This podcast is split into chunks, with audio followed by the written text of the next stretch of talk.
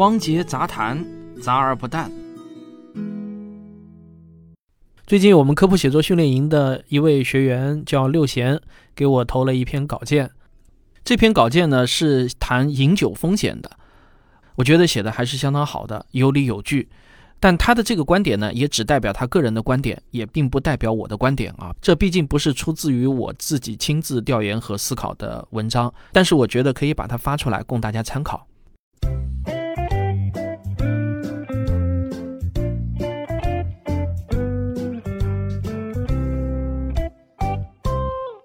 可能你听过这样的一句话，就是每一滴酒都增加健康风险。这句话在两年多前呢，有一阵子曾经特别的流行，各大公号文章都会看到这样的标题。虽然啊，劝人不喝酒，从道义上来说是完全正确的，而且啊，我自己也几乎从不饮酒。但本着科学精神，我觉得矫枉也不能过正，实事求是，用证据和数据说话，才是我秉持的信念。几乎所有支持每一滴酒都增加健康风险的证据呢，都来自那本知名的医学期刊《柳叶刀》在二零一八年八月二十三日发表的一篇文章。这篇文章的标题是一百九十五个国家和地区的饮酒饮用和负担。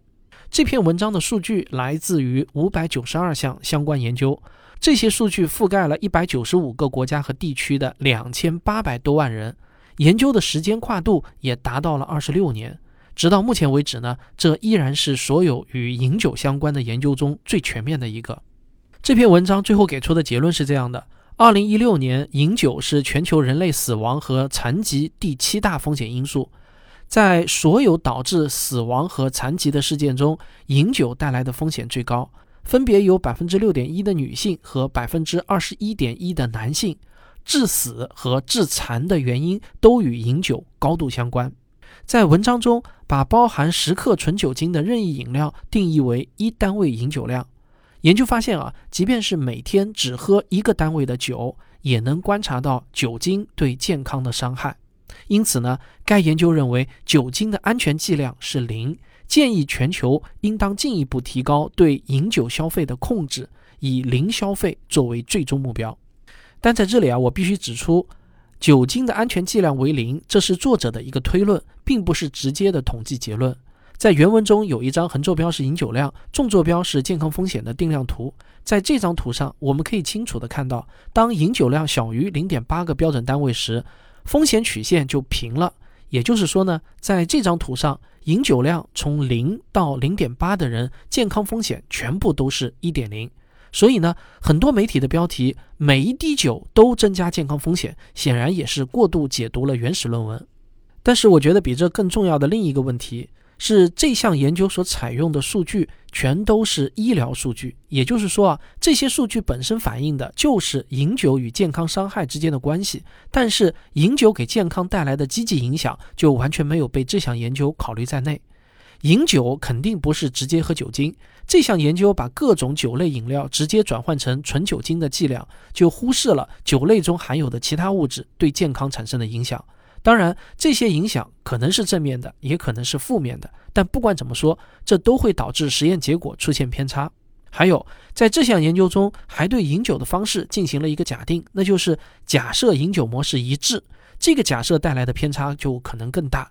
同样是平均每天饮酒八克，每天都喝半瓶啤酒和月底一次性喝掉十五瓶啤酒，这两种饮酒方式带来的健康伤害显然是不同的。如果一个人一年都不喝酒，只在年底的最后一天把所有的酒都喝完，那几乎可以肯定啊，它会造成死亡。大家可以想想看，我们日常的喝酒模式是偶尔喝一顿大酒，还是每天细水长流呢？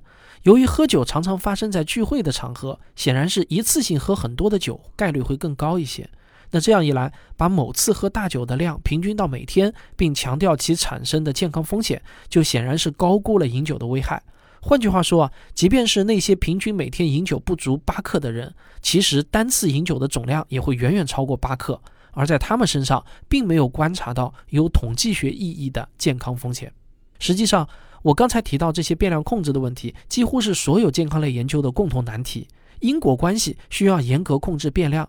但现实生活却又充满了干扰变量，所以啊，这篇论文发表后，来自同行的质疑就一直没有断过。仅在二零一九年六月五日的《柳叶刀》杂志上，就一次性发表了四篇对这项研究的质疑文章。有人质疑这项研究相对风险的计算方法有问题。这项研究把各种饮酒量对应的健康负担与一般情况下的健康负担做对比，但是只有跟不饮酒的人做对比，才能体现酒精在其中的作用。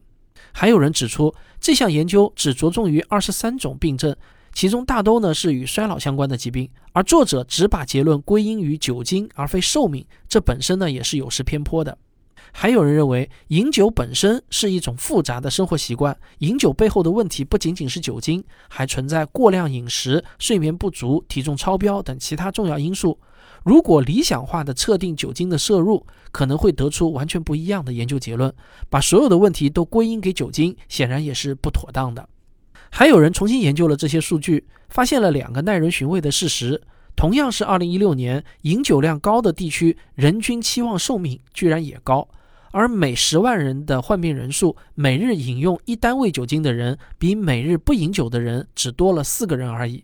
那这是否真的具有统计学上的意义呢？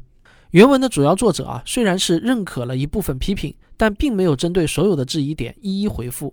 之前最吸引大家眼球的点，也就是酒精安全剂量是零这个结论，也被他巧妙地回避了。作者在他的回应中强调说，全球范围酒精造成的健康负担是巨大的，大约是烟草的一半。大家讨论安全剂量是否为零，并没有抓住本文重点。我们应该一起解决饮酒造成的巨大疾病负担。其实，这些批评这篇文章的人，并没有想要为酒精的危害洗地，只不过呢，批评者阐述的是一个科学问题，而论文作者说的其实呢是一个社会问题。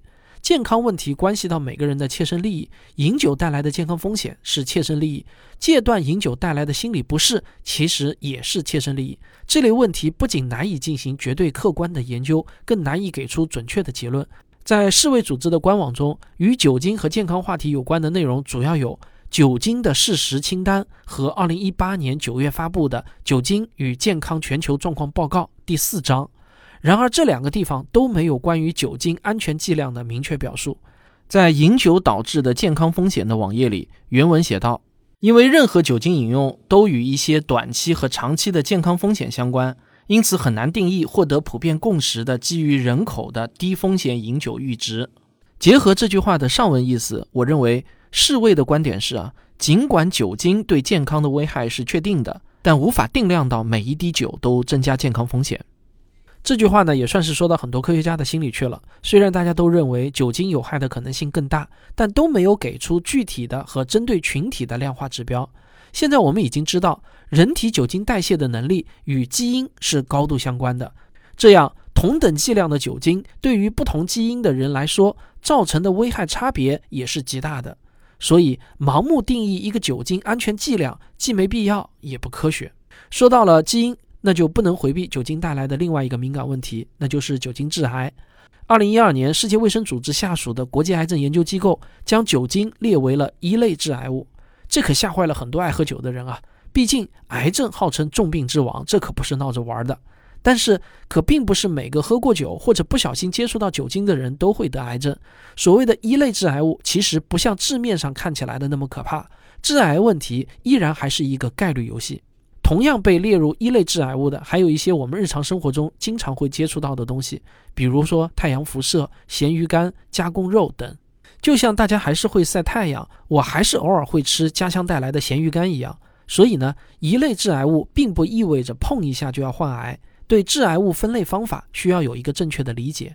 一类致癌物的意思啊，是该物质与癌症之间存在明确的因果关系，而不是说明它的致癌能力有多强。比如，同样被归为一类致癌物，砒霜的致癌能力就要比咸鱼强太多，而吸烟的致癌能力当然也远高于晒太阳。而出于对人体实验伦理的缘故，不是所有致癌物都能通过实验方法测出对人体的具体致癌剂量。那么讲到这里啊，大家可能还是希望我能给出一个结论，就是酒到底应该怎么喝才对。我们不妨看看中美两国分别在居民膳食指导的相关文件中给出了哪些建议。在中国居民膳食指南科学研究报告二零二一中列出了一些酒精摄入过多会增加的风险，并且不推荐任何人饮酒，特别是少年儿童、孕妇、哺乳期妇女以及慢性病人群。成年人如饮酒应限量。在新版的美国居民膳食指南中，对酒精的建议更具体，他说，达到法定饮酒年龄的成年人可以选择不饮酒或适量饮酒，不推荐不饮酒的人以任何原因开始饮酒。如果饮酒，男性每日不超过两杯，女性不超过一杯。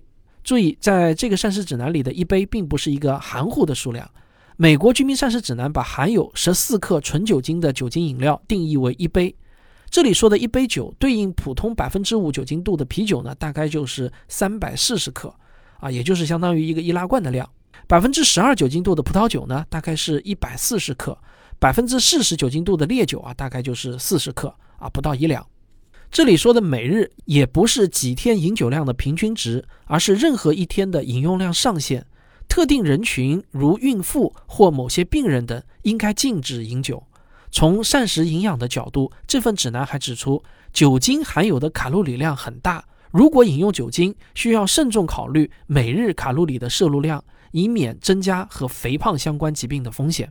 话说回来。虽然每一滴酒都增加健康风险的说法并没有依据，但饮酒确实可能引发各种健康问题。所以啊，能不喝酒咱就尽量别喝酒。实在割舍不下，每天喝一个罐装啤酒，或者半杯葡萄酒，或者呢小半杯白酒，它也并不是喝毒药。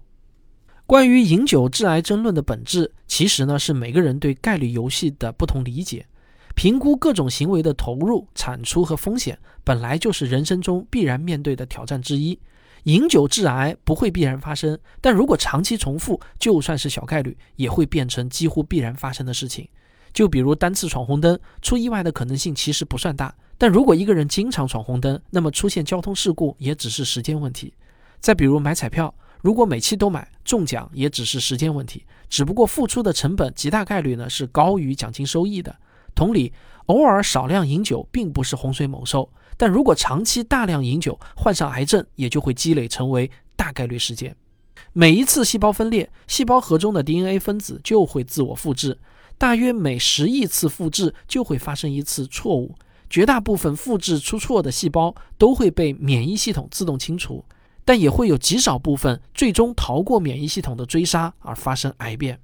复制出错，这是 DNA 分子内禀的特性。